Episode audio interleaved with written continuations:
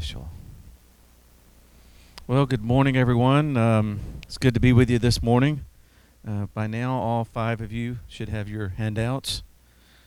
So, I have a, I have much to share with you this morning, and I, I really had a, a difficult time trying to um, to determine what to leave out, what to keep in, and um, because things are rapidly changing for all of us in a good way. Um, I know over the last oh, two to three years for, for us, things have really um, uh, been been different, challenging, um, but we should all know by now that you know the things we're going to face are um, just there's different seasons and times that we we walk in with the Lord, and I'm glad it's with the Lord, and I'm glad He's with us no matter what we're walking through um, because without his presence uh, with us, we would not be able to make it. And um, but I know things have. He's changed.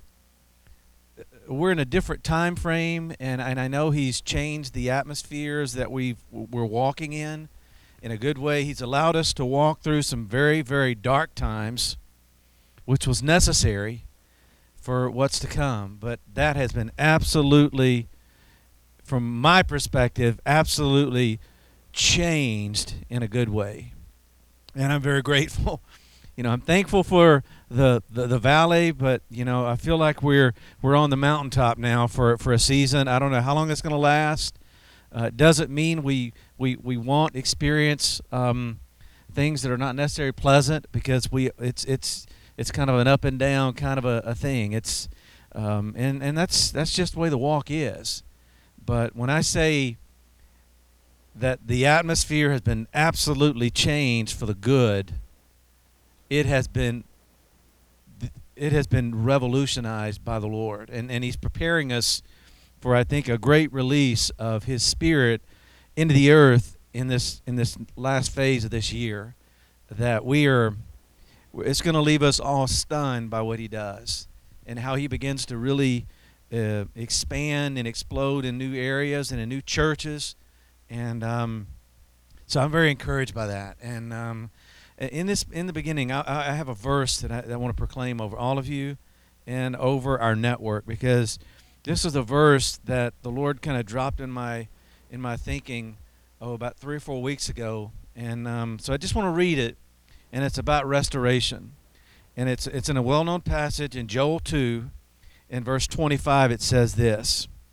And I will restore to you the years that the locust has eaten, the cankerworm, the caterpillar, and the palmerworm, my great army which I have sent unto you. And you shall eat plenty and be satisfied and praise the name of the Lord your God that has dealt wondrously with you, and my people shall never be ashamed. And you will know that I am in the midst of Israel, and that I am the Lord your God, and none else, and my people shall never be ashamed. He says that twice. And it shall come to pass, and here it leads into this, and I had not seen this before in this manner, um, and because it's because of where we are. It's the it's the timing of the Lord and how God has revolutionized the spirit realm and, and where we're at as a people. You know, I reflect back, and I'm going to finish reading here in a minute, but I'm, I'm reflecting back over the last couple of months how it was horrible. I'm just telling you, it was so dark. It was so.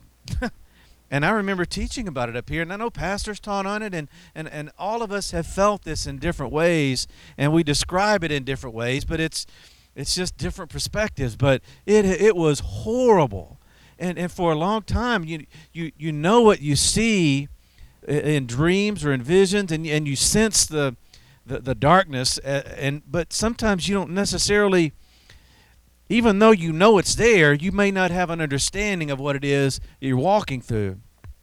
And, and, and, and until he drops a verse or, or somebody says something and it triggers something in you. And at the end of January, the last couple of weeks of January, I began to feel a major atmospheric change just I mean overnight. It's like you go to bed in gross darkness and you wake up in the light the next day. That was that was the the contrasting of of what was happening in the spirit. And ever since then, I knew, I knew that the Lord was was changing things for us. And and at that point, we were transitioning out of the treasures of darkness. We're still in there. Don't get me wrong, but the atmosphere has changed. There's this misery that I felt for so long, and this confusion and doubt, all these different things from these rulers of the darkness is gone. I mean, it's absolutely not there anymore. And I'm grateful for that. And that, that, that tells me a lot of things. Number one is it tells me that we're the Lord has changed the atmosphere, obviously. And then secondly, that He's moving us into something where we have a measure of uh, of, a, of, of a crown of authority that's been given to us. And there's a whole other host of things that could be could be said about that. But I know that He's He's bringing restoration of of things that maybe we felt like. Uh, he's restoring the years, is what I'm saying. He's bringing a restoration, and he's giving us plenty, and he's and he's making us to where we feel this measure of his satisfaction inside of us in ways that we haven't experienced to this point. And then if you keep reading, then he says, I will pour out my spirit upon all flesh. That comes after the restoration of the years. And that comes after he says, I'm going to give you plenty, I'm going to bring satisfaction. Um, then he says, I'm going to pour out my spirit. And then as a result of that, the dreams, the visions, the prophecy, and all that comes forth from his spirit. And so I just want to proclaim that over all of you that the Lord is restoring and he's giving back more than enough and he's bringing plenty and he's bringing a spiritual satisfaction to all of us in this new season and this, in this new year that we're moving into. It's incredible. It's it's the direct opposite of what we've been facing over the number of months. And for some of it, some of us it's been a little bit longer than that, but but that's okay. That's okay. So um, I don't know if you feel that or not, but it is it's it's here. It's upon us and um, so I'm I'm very encouraged in the Lord that he's he's he's taking care of all of us. He really is. And and there's times where the enemy came in like a flood, um, you know, and the Spirit of the Lord's going to raise up a standard against him. There's times where the enemy thought he had us and he was kind of laughing at us. And he can laugh all he wants to, but the Lord knows knows exactly where we are. And and sometimes I'll be honest with you, I feel like I'm overtaken by the evil that we're, we're, we're coming up against. You feel that as an intercessor. You feel that. I mean, because we can't overcome anything in our own strength. We, we can't. It's only by His Spirit, and His Spirit can overcome anything, and His Spirit can give us, um, can cause us to outrun a chariot. I mean, if, if Elijah could do that, nothing is impossible nothing is impossible. As long as we are relying on the Lord's Spirit within us to do the impossible. Anything and, and the things we're we're coming into are just absolutely astounding. So that's kind of the the, the, the starting point of this lesson. And the title of this thing, I mean, we could really go off on this on the title of this and speak for weeks and weeks and months and months. God is giving has given us and people like us the ability to see what the Father is doing, to see what He's actually doing in the Spirit, and then partner with Him in it. What an incredible privilege. And seeing doesn't necessarily mean just open vision, even though that's there. I mean, you don't have to see it in order to believe it, right? You can sense what God's doing. And, uh, and I've tried to explain that in, in my own way by saying, contrasting the, the last few months or years of, of, of how we've been walking through darkness. And notice I said through it.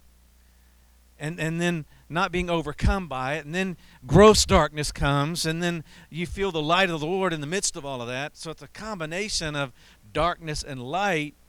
And it's, it's a combination of where even though you feel like is this making any sense to anybody? Okay, I just feel kind of weird up here for some reason. But we are overcomers. We are more than conquerors through him. We can't conquer on our own. I mean, we, we all, if we if we had a moment to, to create a 30 second uh, clip for saints that are coming on board in this new year, we would all say, We know we are more than conquerors, but it's through Him. We can overcome only through Him. And it's amazing to see and to feel and be a part of this incredible walk of, of being a saint. And we all know it's not easy being cheesy. But it's it's very difficult at times and it has to be. I mean, how are we going to overcome anything if, if nothing ever was, was hard or, or difficult, you know? And you know, this mentality in the church like is everything should all be good and rosy and peachy and if you're facing anything that's beyond that, oh, you've done something wrong or you've really screwed up. That's not true. That's not true. The apostle Paul, I mean, did he screw up by having a messenger of Satan buffet him? Was it a lack of faith? There's nothing of that in there. It just shows that if you're truly moving in an apostolic manner, you're going to be facing off with demonic forces uh, that, that are satanic. It's just part of it.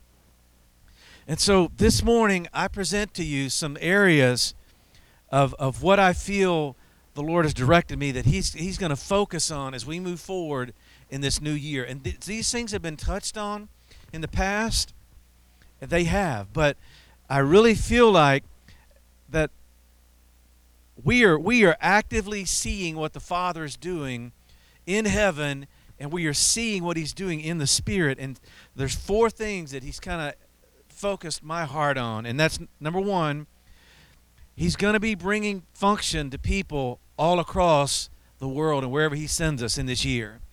He's focused on bringing complete wholeness the establishment of houses of prayer or proseuche places and then there's this last thing that I, i've never seen before but uh, it's it's this wisdom, and it's it's described as first being pure or hagnos, and that stems from hagios, and then that stems from hagos, and that means he the, the the thing that's awful. It looks really ugly. So I think that's really really critical for us is that wisdom is focused on we say taking the darkness into the light okay so but also in this regard wisdom is focused on something that is not functioning, it may be ugly and marred, and t- turning it into something beautiful or something that's saintly.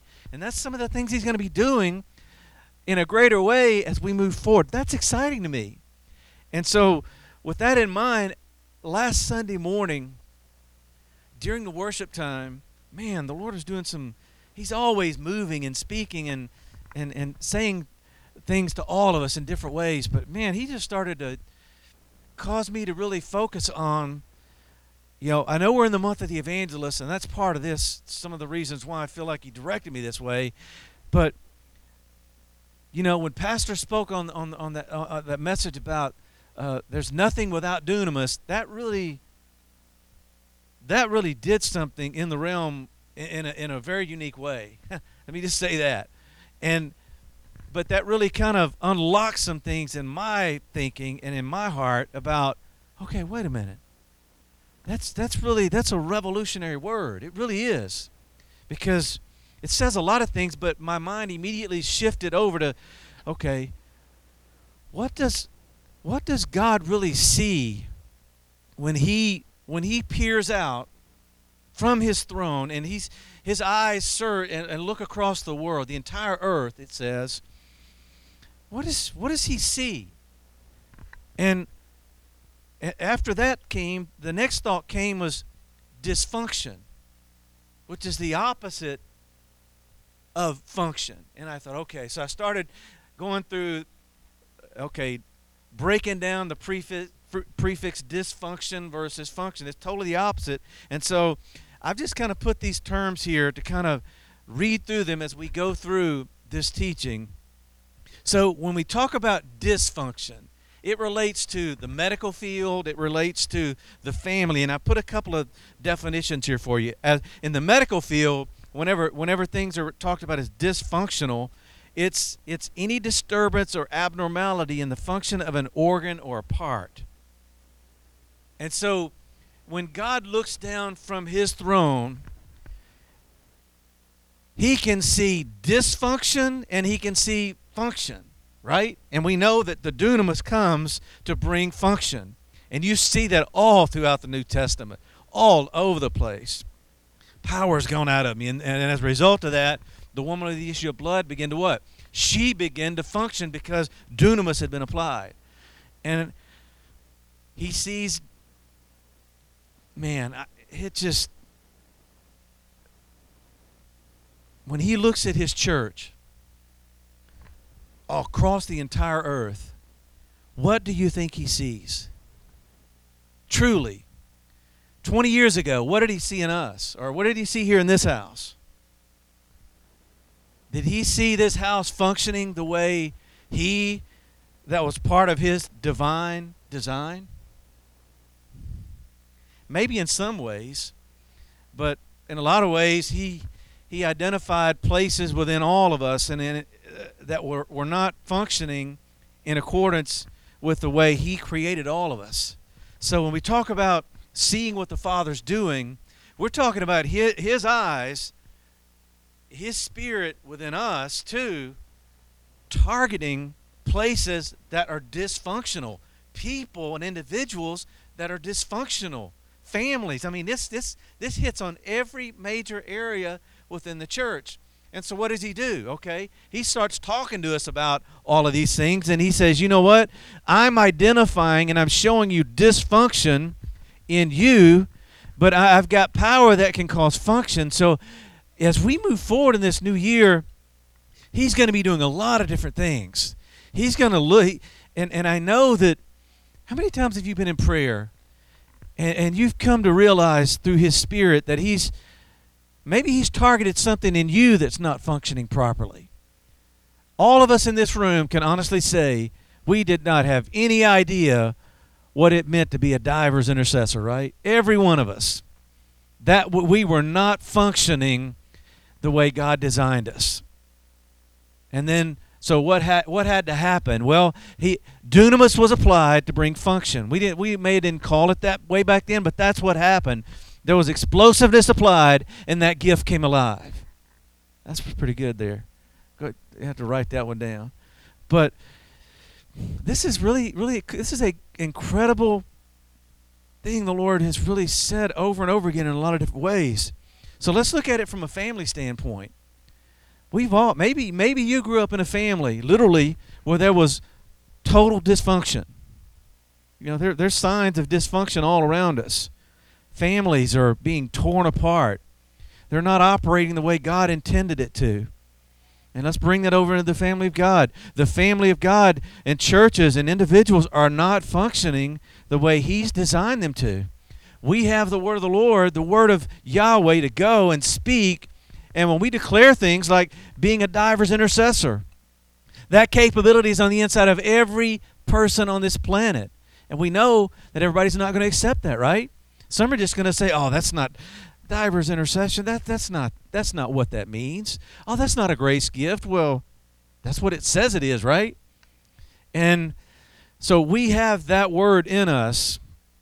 We have the privilege of releasing words like that to people. And, and we know this, but there's something inherent within where we are in this time frame. Whenever we whenever we're sent forth, we all know this. I believe that things are really going to begin to happen in a rapid manner as we as we move forward from this from this point on in wisdom and revelation God is really going to begin to do some remarkable things in people because that's what his eyes are looking at. He, he's looking. Can he see dysfunction? Yes, he sees everything, right? But is that really what he's wanting to focus on? No, he's wanting to focus on okay, that person there, I have I have earmarked them to move in, as a diver's intercessor. And then he begins to visit them with dunamis and it comes alive and they begin to function in that way. So we've looked at the medical terminology here, but if we look at it from a family definition. It means to the failure to show the characteristics or to fulfill the purposes accepted as normal or beneficial, and that relates to a, a dysfunctional family. So this is this is a question, not rhetorical. When you when you hear the word dysfunction, what what comes to mind for you? What do you think about?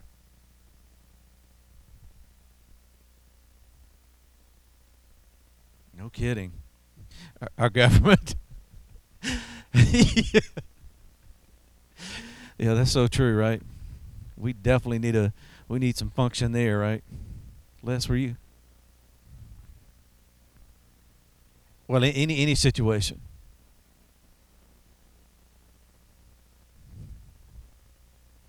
Anybody grow up in a dysfunctional family in here? Uh, well,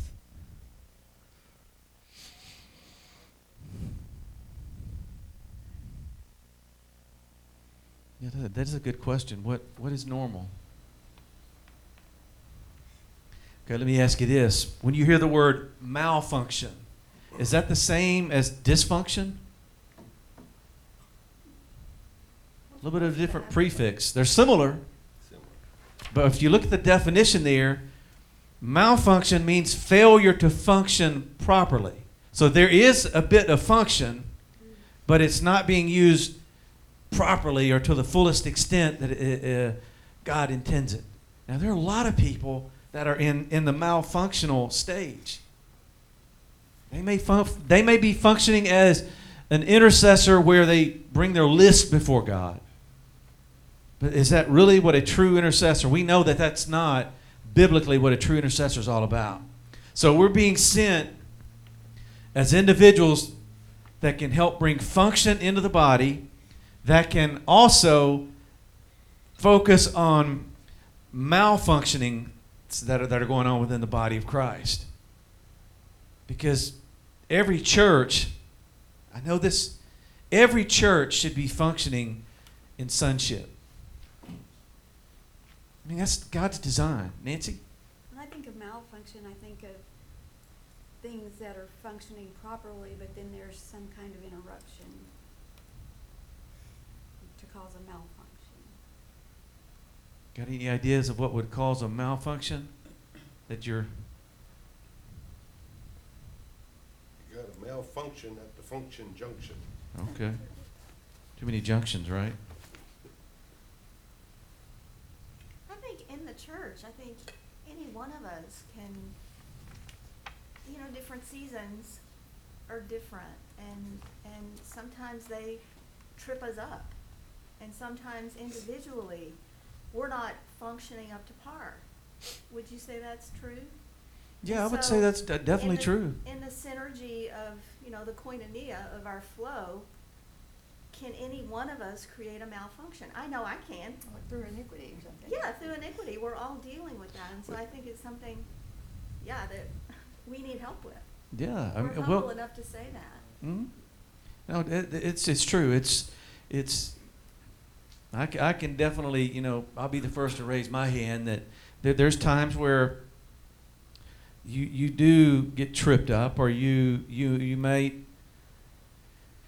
Any anytime we're talking about, like, you know, we there used to be a lot of emphasis on you know the principalities, many years ago, and we, and, and we still deal with them, but one of the main members of the hierarchy has been the, the rulers of the darkness because of the year that we're going into. And these guys don't play. I mean, they really don't. And, and, it, and it's okay to say that because, like I said earlier, the Lord has changed the atmosphere. He's, he's,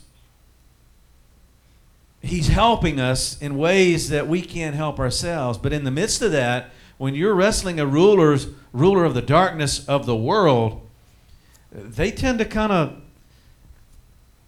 rub off on you, and and they can affect you in ways that you never thought you could be affected by. And and you know, there's the, the messages about the sprinkling of the blood. Uh, that is so important.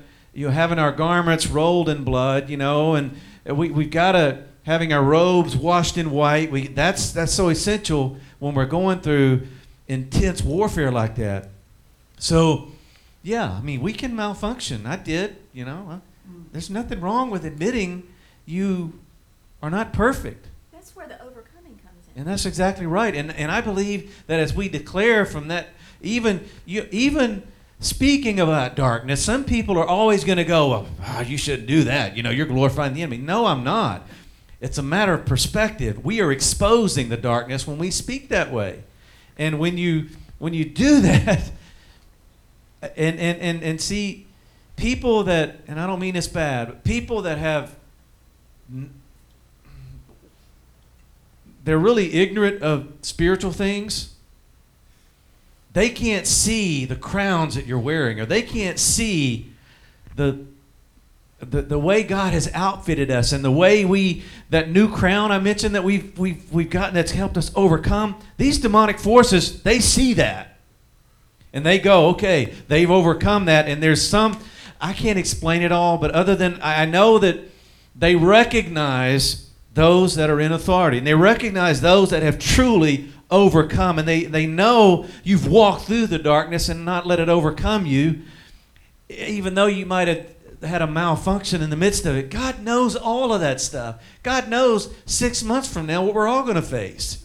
And his objective is not to, not for us to fail. He never wants us to feel shame like that double issuance that i spoke about from joel. He doesn't want us to feel shame. He doesn't want us to feel like we're a, an absolute failure. It's not his objective that we remain under the juniper tree, even though he knows we're going to be there. He knew Elijah was going to face that. He knew that when Jezebel released that word, that there was going to be an atmosphere that would overtake, seem to overtake Elijah. God knew all of that, and he was still there to help Elijah or whoever it might be Monica, Mark, or whoever, we've all spent time under that tree. There's no shame in admitting that. I hear so many people say, whenever, whenever you speak, whoever it might be, if it's Pastor up here or, or Les, or any one of us speaking about something that we've walked through, somebody out there has always come back and said, That helped me. I'm glad that I, I, I heard that because it did something on the inside of them. So we never need to need to stray back uh, from from say, speaking like that because it is can be a major encouragement to those that even hear it. And so yes, malfunction. Could have is a normal function develops a malfunction, which left unchecked becomes a dysfunction. I'll let Rick um, uh, uh, elaborate on that. He'll be teaching next week on that. And then that leads to the term function. And this just, these are dictionary definitions. Um, the kind of action or activity proper to a person, thing, or institution. So the purpose for which something is designed or exists. And that last part is really describing when we use the term function, we're saying that we are operating in the purpose that God originally designed for all of us. And you think about over the last 20 plus years, God has been constantly showing us how He, he has designed all of us to function. But He doesn't leave us there to try to do it on our own. We can't. You could not make yourself be a diver's intercessor. It took dunamis to activate that and cause you to function in that way. It takes grace to be applied in, in, in, that, in that same scenario. So, with these terms firmly in our minds, I started to think of all these questions started to flood my mind. And I just put them down here for you. Questions to consider. So, what does Yahweh see when He looks at individuals? When He looks at all of us this morning, is He looking at beauty? Is He looking at the outward appearance? Is He looking at what we're wearing? Can He see all of those things? Yes.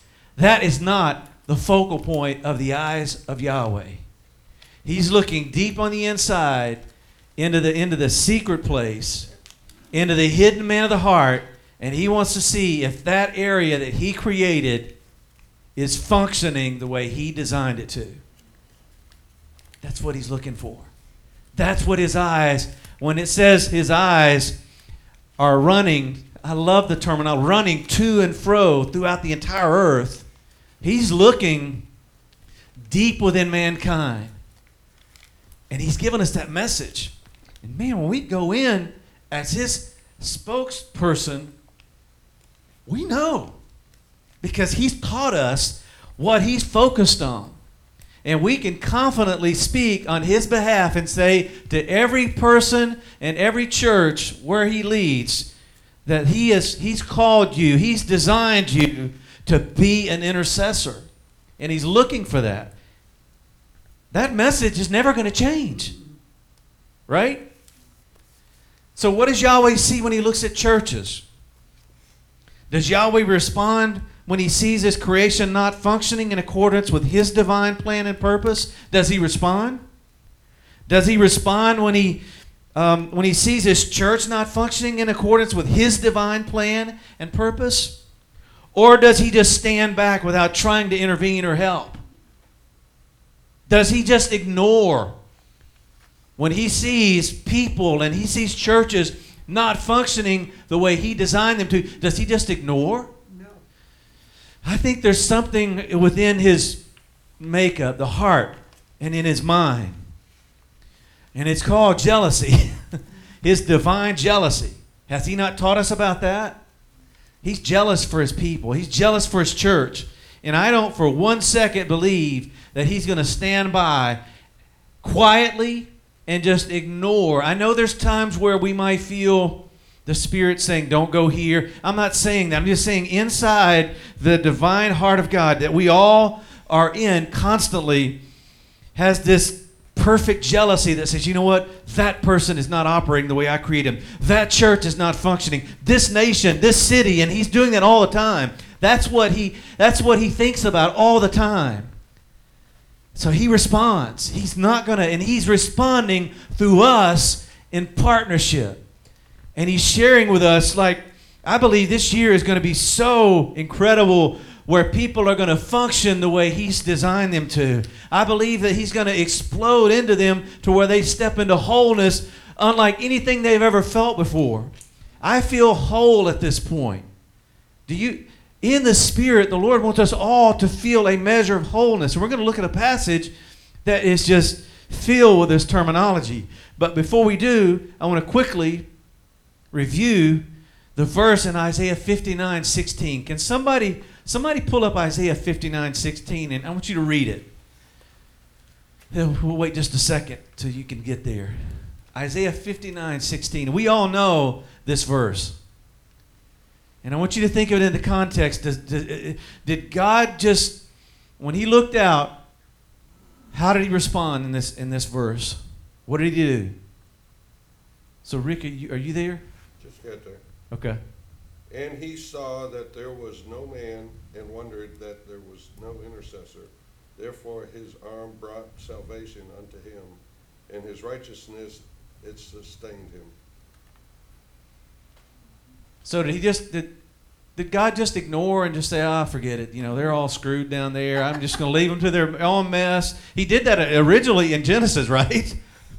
Pardon the terminology, but I'm just trying to make a point. Did he respond? Yes. Yes. When he looked, what what did it what what was it that caused him to respond? He saw there was no man and no what? No paga intercessor, and that's what motivated him.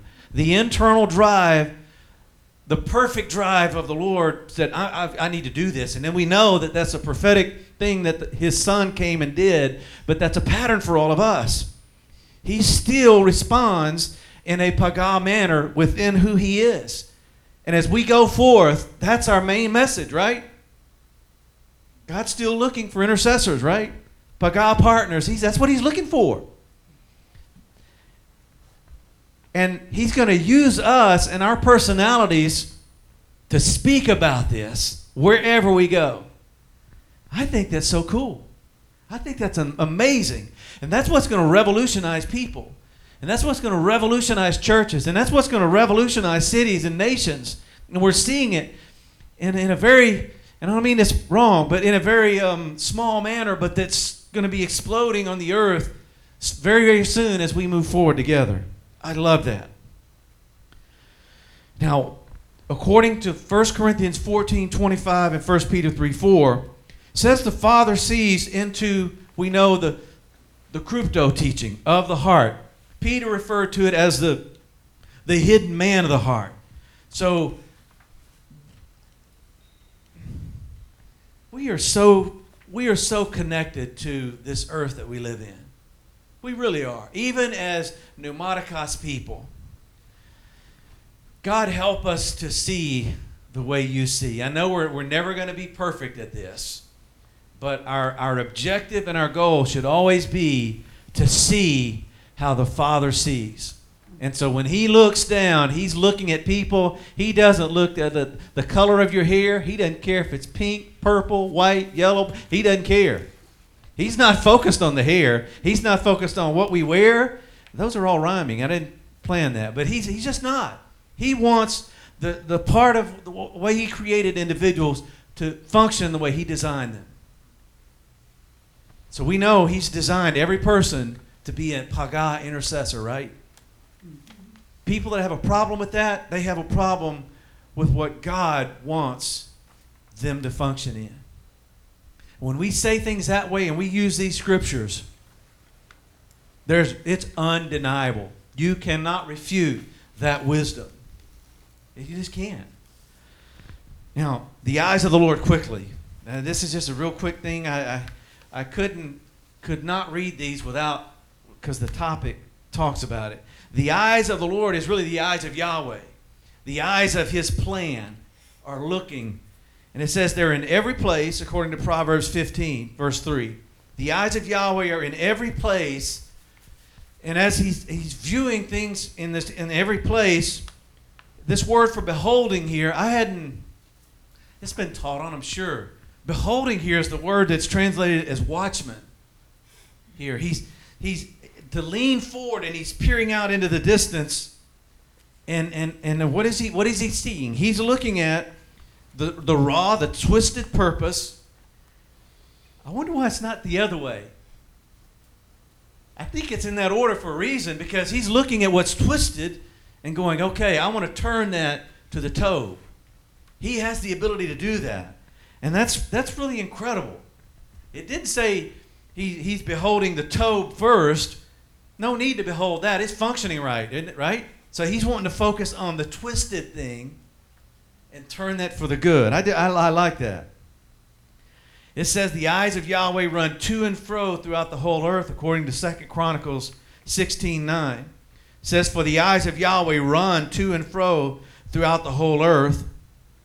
And then Psalm 34, verse 15 on page 2 says, um, The eyes of Yahweh are upon the righteous, and his ears are open unto their cry. So you've got, you've got the visionary capability and the auditory, and it works, it works in absolute perfection, are, are focused on those that are the righteous, those that are moving in, in the vision of the Lord that he's revealed. Um, and then when, when we begin to cry out to him, he recognizes that as well. So he can see everything, tov, raw. It doesn't matter if it's twisted or not twisted. It doesn't matter. He can see everything in a perfect manner. If it's not operating according to his divine design, he says, I want to visit that and I want function to come to that area of our lives. He's all about, he doesn't want dysfunction. And boy, his jealousy will rise up. And, and I think some of the days that we're headed into are going to be really like the days of Moses, where he's going to intervene and judgment's going to be released. Plagues are coming. We know that. We know that in Revelation that the angels that come out of the temple they are in heaven, they're coming with some really rough things. But those that are partnering with the Lord are going to know his goodness in profound ways. So, with that in mind, we come to John 5. And this is the passage. All of this stuff came last Sunday morning right before worship. And so I've been thinking about it all week. Um, so, immediately after this, seeing some of the things that the Father was doing in our midst, I was I was thinking this this passage came to me about how this this individual was really in a dysfunctional state. And we're going to see this in just a moment, but I've titled this section Bringing Function to Dysfunction, or you can say and malfunction. Kind of what Rick was saying a minute ago. That's what God's all about. When He sees individuals, and notice here, we're going to start reading, there is a great multitude of people that are present at this pool and, and the- these five porches that are here. So let's, let's read it. In verse 1, after this, there was a feast of the Jews, and Jesus went up to Jerusalem. Now there's at Jerusalem by the sheep market a pool, which is called in the Hebrew tongue Bethesda, having five porches. And in these lay a great multitude of impotent folk, and that is astheneo, those that are that, that have a form without energy. And, and I've taken this from from Pastor's uh, book on um, the spirit of infirm booklet on the spirit of infirmity, form without energy or function. So they're they're there and they're not functioning the way God originally designed them to. Physically and in other ways too. And then you've got blind people, their, their, their vision is being affected physically and spiritually, I believe, to where it's very opaque and it's obscure. And then you've got halt people, you've got withered people, and what are they doing there? They're waiting for the moving of the water. This is a very, very bizarre kind of thing. Why? Why? It doesn't say they're waiting on Jesus to come over and lay hands on them, right? I mean, this is a form of healing that is spectacular and it's directed by the Lord.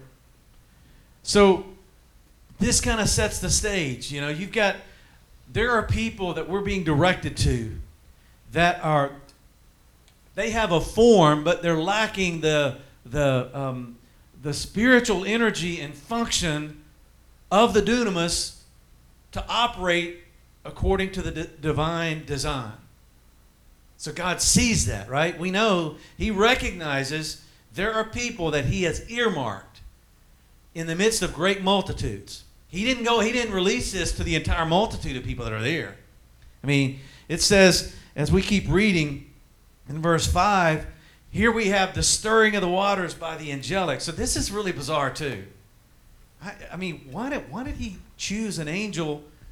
to come down and stir waters. I mean, why? I mean, why did he do all this? It just part of his divine design. I, I, some of this I can't explain. I mean, I just know that it's a supernatural thing.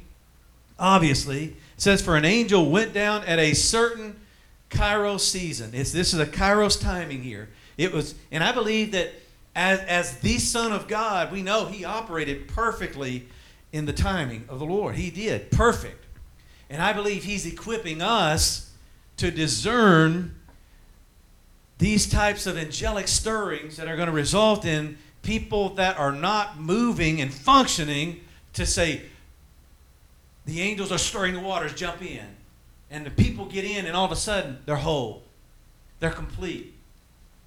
That's, that's not an easy thing to discern, right? But he's, he's equipping us to be able to know this. And it says, And whosoever then first, after the troubling of the water, steps in, is made whole. And, and I love this term here. Pastor's written an entire book on wholeness. And so, what does it really mean to be whole? Is it just physical wholeness? And I think a lot of times we, we think I think, I can't, think, but I think, okay, wow, this guy, there was a physical miracle, right? It doesn't say miracle here. He uses the word wholeness, and I believe that this person, whoever it was that was going to receive this, it affected them in every way, not only physically, but mental wholeness. Remember, I, I, I believe some of the greatest demonstrations of healing are going to be where God revolutionizes them physically, mentally, emotionally, socially, and in every way. They are going to be whole. That's the way God wants people to function. This person that he identifies here was not operating the way God designed them to. He recognizes that. And so he sends an angel, and this, this begins to happen. And it says, whoever steps in first is going to be made whole, clean, pure of whatever disease he has. So he, now he brings in disease here.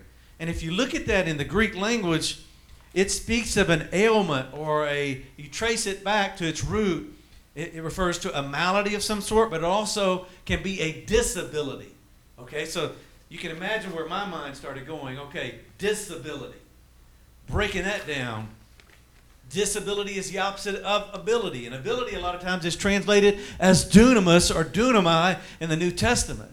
So he's focused on, and I know we, in our way of seeing a disability, it's somebody's got, it means a lot of different things, but, and God recognizes that, but when he sees this, he says, you know what? I didn't create this man to function this way. And it says in verse 5 a certain man was there which had an infirmity 38 years. Man, we go through something for two months and we think God's left us, right? I mean, this guy's been in this condition for 38 years, a long time. Do you think he was affected mentally by this infirmity? Absolutely. What about socially? Do you think everybody just wanted to be around this guy? Absolutely not. He, he can't even get himself, he said it, he verbalized it, said, I can't even get to the water. Somebody always beats me there. and imagine emotionally what this had, had done to this gentleman. Think about times where you've walked through, let's think about these last six months. Oh man, we've overcome them in a lot of ways, but think about how you felt whenever you're walking through gross darkness. Think about when you're in the darkness and you just sense no light at all around you, even though the light of the Lord was there. Times that, times 37 years. This guy was not whole at all. And then look at verse 6. When Jesus saw him lie there, and he knew that he'd been in, a, in a, he'd been there a long time in that case, he begins declaring something to this man. And he does it in a question Wilt thou be made whole? So Jesus is focusing on recognizing that this, this person is not functioning in wholeness. And I believe he saw, he saw everything, every aspect of the way this man was not functioning that way. And he said, Do you want to be whole? And the word for say, say there is the word lego. And, and so this was done in a very systematic manner, is what that means. And so that takes us into the next part where this, this astheneo dysfunction yields to function and complete wholeness. In verse 7, the impotent man answered and said, Sir, I have no man when the water is troubled to put me in the pool. And this is another thing that I've been really studying a lot is this, is this phrase, no man. No man. No man understands him. No man, God wonders that there was no man or no intercessor. This, this principle kind of points to humanity can't do this for you. I'm the only one that can bring this type of wholeness, is what this is getting ready to say. He says, But while I am coming, another one steps down before me. And Jesus begins to lego in a systematic manner to this man. And he says the first word that he releases is rise. And that is a word of awakening when you look at it. It means to awaken something within this person. And, and I believe that at that moment is when, when he's releasing that, that there is, it doesn't say this, but the principle is definitely here. Function begins to come into this man. And then he says, the second thing is he says, take up your bed. That's the last thing I'd be wanting to do, right? Leave that bed there. I don't want I don't I don't want any any recollection at all in my mind. So why would Jesus say take up your bed? I believe one of the thing, reasons why is he wants us to remember where we were and where we're going now. He wants us to remember the things He's brought us out from. That's why He takes up this bed and carries it with Him. Every time He would look at that bed, He hadn't got to the walking point yet. He's just still. And, and when he when that word's released, I wonder what happened on the inside of this this man. Obviously, I know there's an awakening. Something comes alive because of the word that's used. But then as he's taking this bed, Jesus said, Not only do you take the bed, but I want you to walk. And that's where function comes in.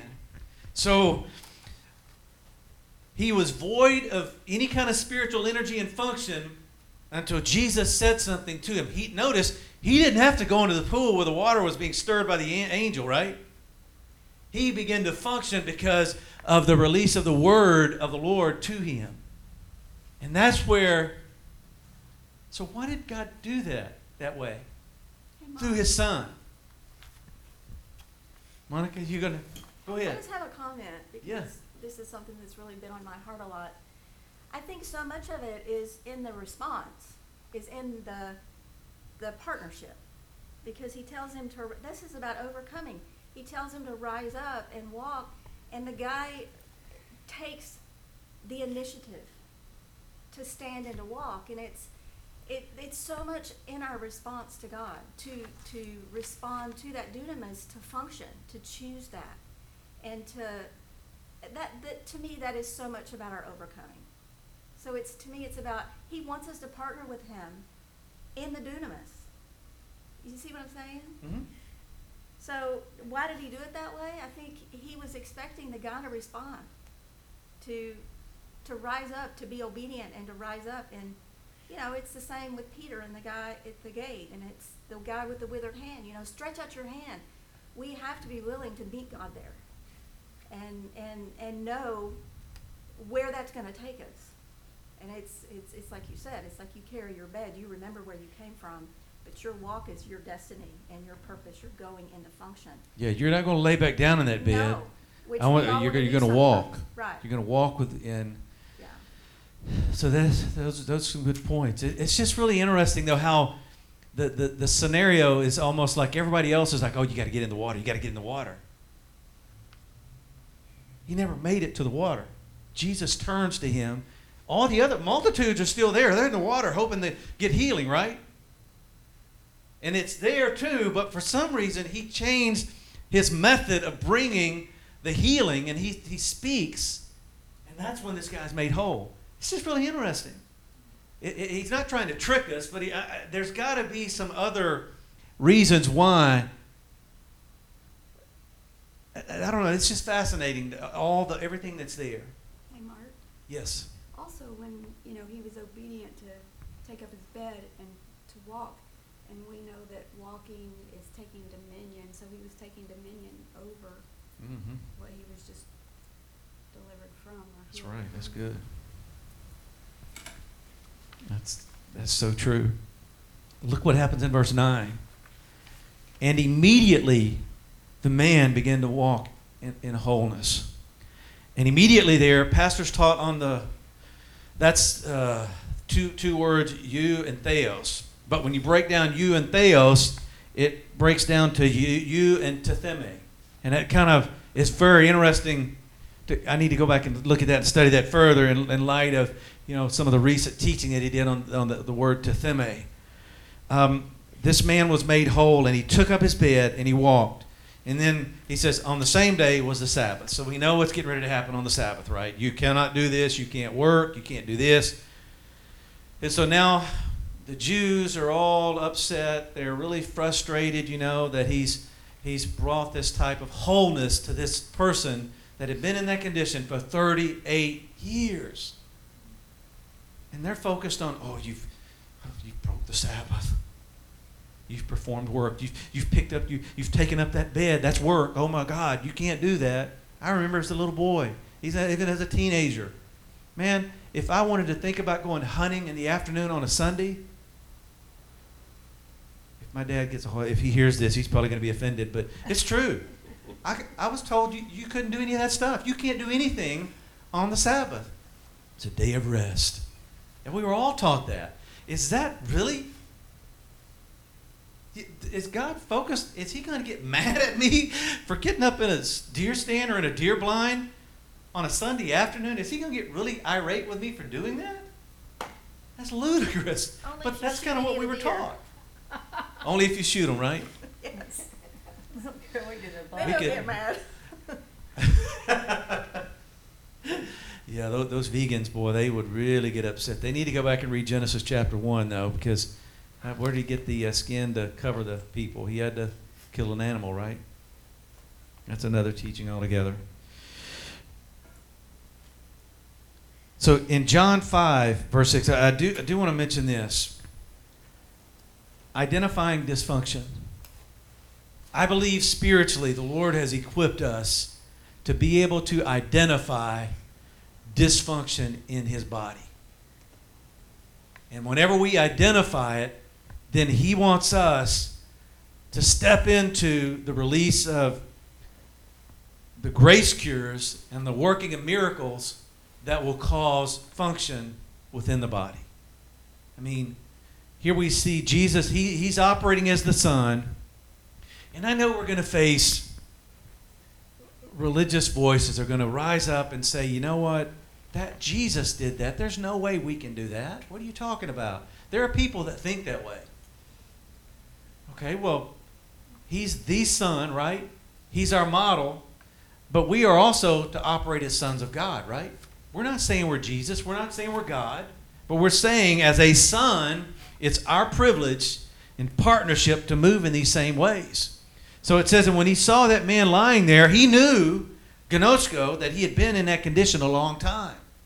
So it's like when we go into a, a new scenario or a new church or a new gathering, I believe his spirit has so honed this skill in us that we can identify when people are not functioning. I mean, we can walk in a church, we could walk in the Methodist church, or we could walk in the Catholic church up the street here, and we could we could see dysfunction easily, right? We could see people that are not functioning the way God designed them to. We can look into our families, our immediate families, and go, man, they're not functioning as a diver's intercessor, right? But it becomes a little bit more challenging. Let's say you're in the midst of a, I'm going to use a phrase here, a catch the fire gathering. Or some of these well known ministries that are out there. And God's sent us there to say, it's a little bit harder to discern dysfunction in, in that atmosphere. But I believe that we're going to be in those, those environments where He's going to say, okay, this, this place is not functioning the way I designed it to. Speak this word or, or release this word. And, and people are going to begin to. It may not be for the multitudes. It, for this situation, it was only for one person. And I'm believing that it's going to not only be, it's going to be for the group that God wants it to be for.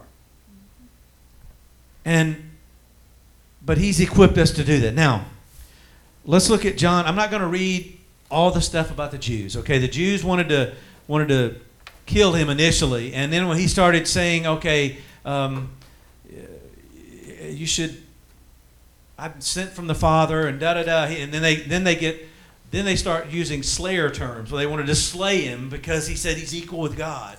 So it just, it starts out with killing, and then it goes to slaying. So it just progressively gets worse. And then it comes to verse 19. And Jesus says this to the religious ones. He said, Verily, verily, I say unto you, the Son can do nothing of himself, but what he sees the Father do, what things so he does, there also the Son does. For the Father loves the Son and shows him all things that himself does. And he will show him greater works that you may marvel. So, sons are designed to see what the Father is doing. And what we see our Father doing, that's what we actively partner with in the earth and seeing Him cause people to marvel. I think that's awesome. That's great. Okay, let's look at page three. We are almost done here. So, function, wholeness. Now we're focused on the establishment of houses of tefillah or proseuche. And I believe as we go forward, wherever, these are like signs that are going to follow us. The principle that, that's there. And we may not we may not be speaking on the, the establishment of this place being a house of prayer, but it's going to just follow us. That's just who the Lord is and who He's made us to be.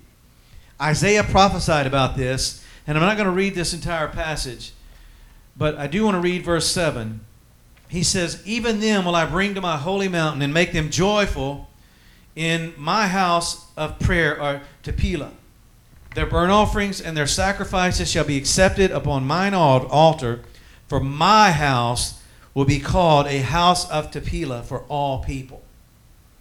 And so as we go forward, the Lord is going to be establishing this in the places where He sends us. Jesus spoke of this. Matthew, Mark, and Luke spoke of, of the, how, the Father's house is to be functioning a certain way. It's just the way that's the way it is. He's given us the insights of how it's supposed to function. That's great. That's awesome. So we know what dysfunction is, right? Because we were that way at one point in our lives. We know what malfunction is all about because we can do that ourselves as we kind of conjectured about earlier. I just think this is this is incredible.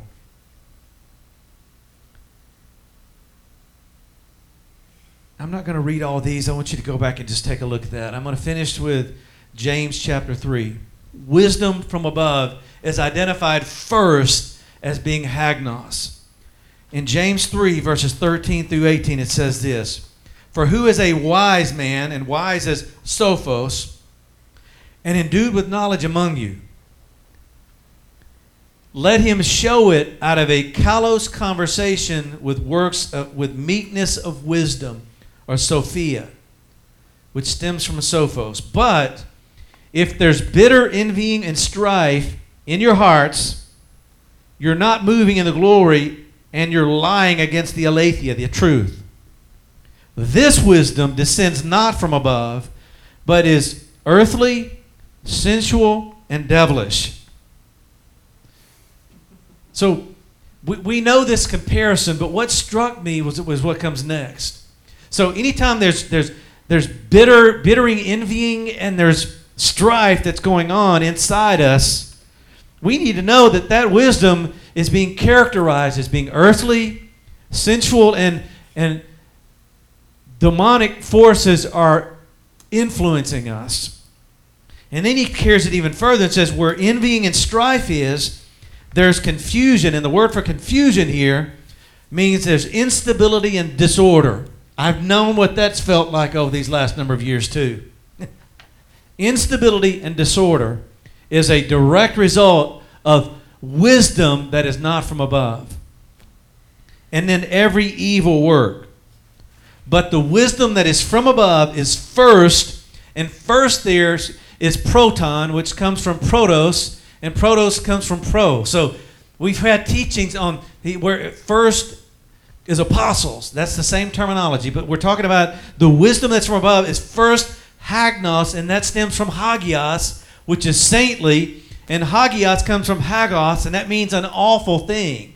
So the wisdom is taking the light into the darkness, but as we do that, God is focused on things that are awful or that are not functioning the way He's designed it to, and He says, Okay, I'm sending you there in my wisdom. That's what we're taking part in with the Lord in this year of wisdom and revelation, among many other things. I hadn't seen that till now. And it's a time release. So, Lord, we welcome your wisdom in this Hagnos year where you're focused on things that are not that are not functioning the way you've designed it, but Lord, you're bringing function this year. You are establishing houses of prayer all over the world in a new way. And Lord, you're, you're wanting to bring people into complete wholeness mentally, physically, socially, emotionally, and every other way that I did not mention. That is your concept of wholeness. You design mankind to be absolutely freed from anything that would bind us. And Lord, in, as we've been fasting, those are some of the results. You're gonna you're gonna loose the bands of wickedness. Those things that have tried to tie people up and try tie us up and twist and get us all knotted up. You're releasing us from that. And Lord, we thank you for that privilege, because Lord, what's coming is so great. None of us have truly envisioned what you have prepared for those, because we have agape you. We thank you and we praise you. And I just speak blessing and restoration of anything that the enemy's stolen for years. We declare your restorative work in every person and in this network and throughout whatever you're going to establish in this year and the years to come. And we ask all of these things in Jesus' name. Amen. God bless you. We'll see you soon as we go to worship.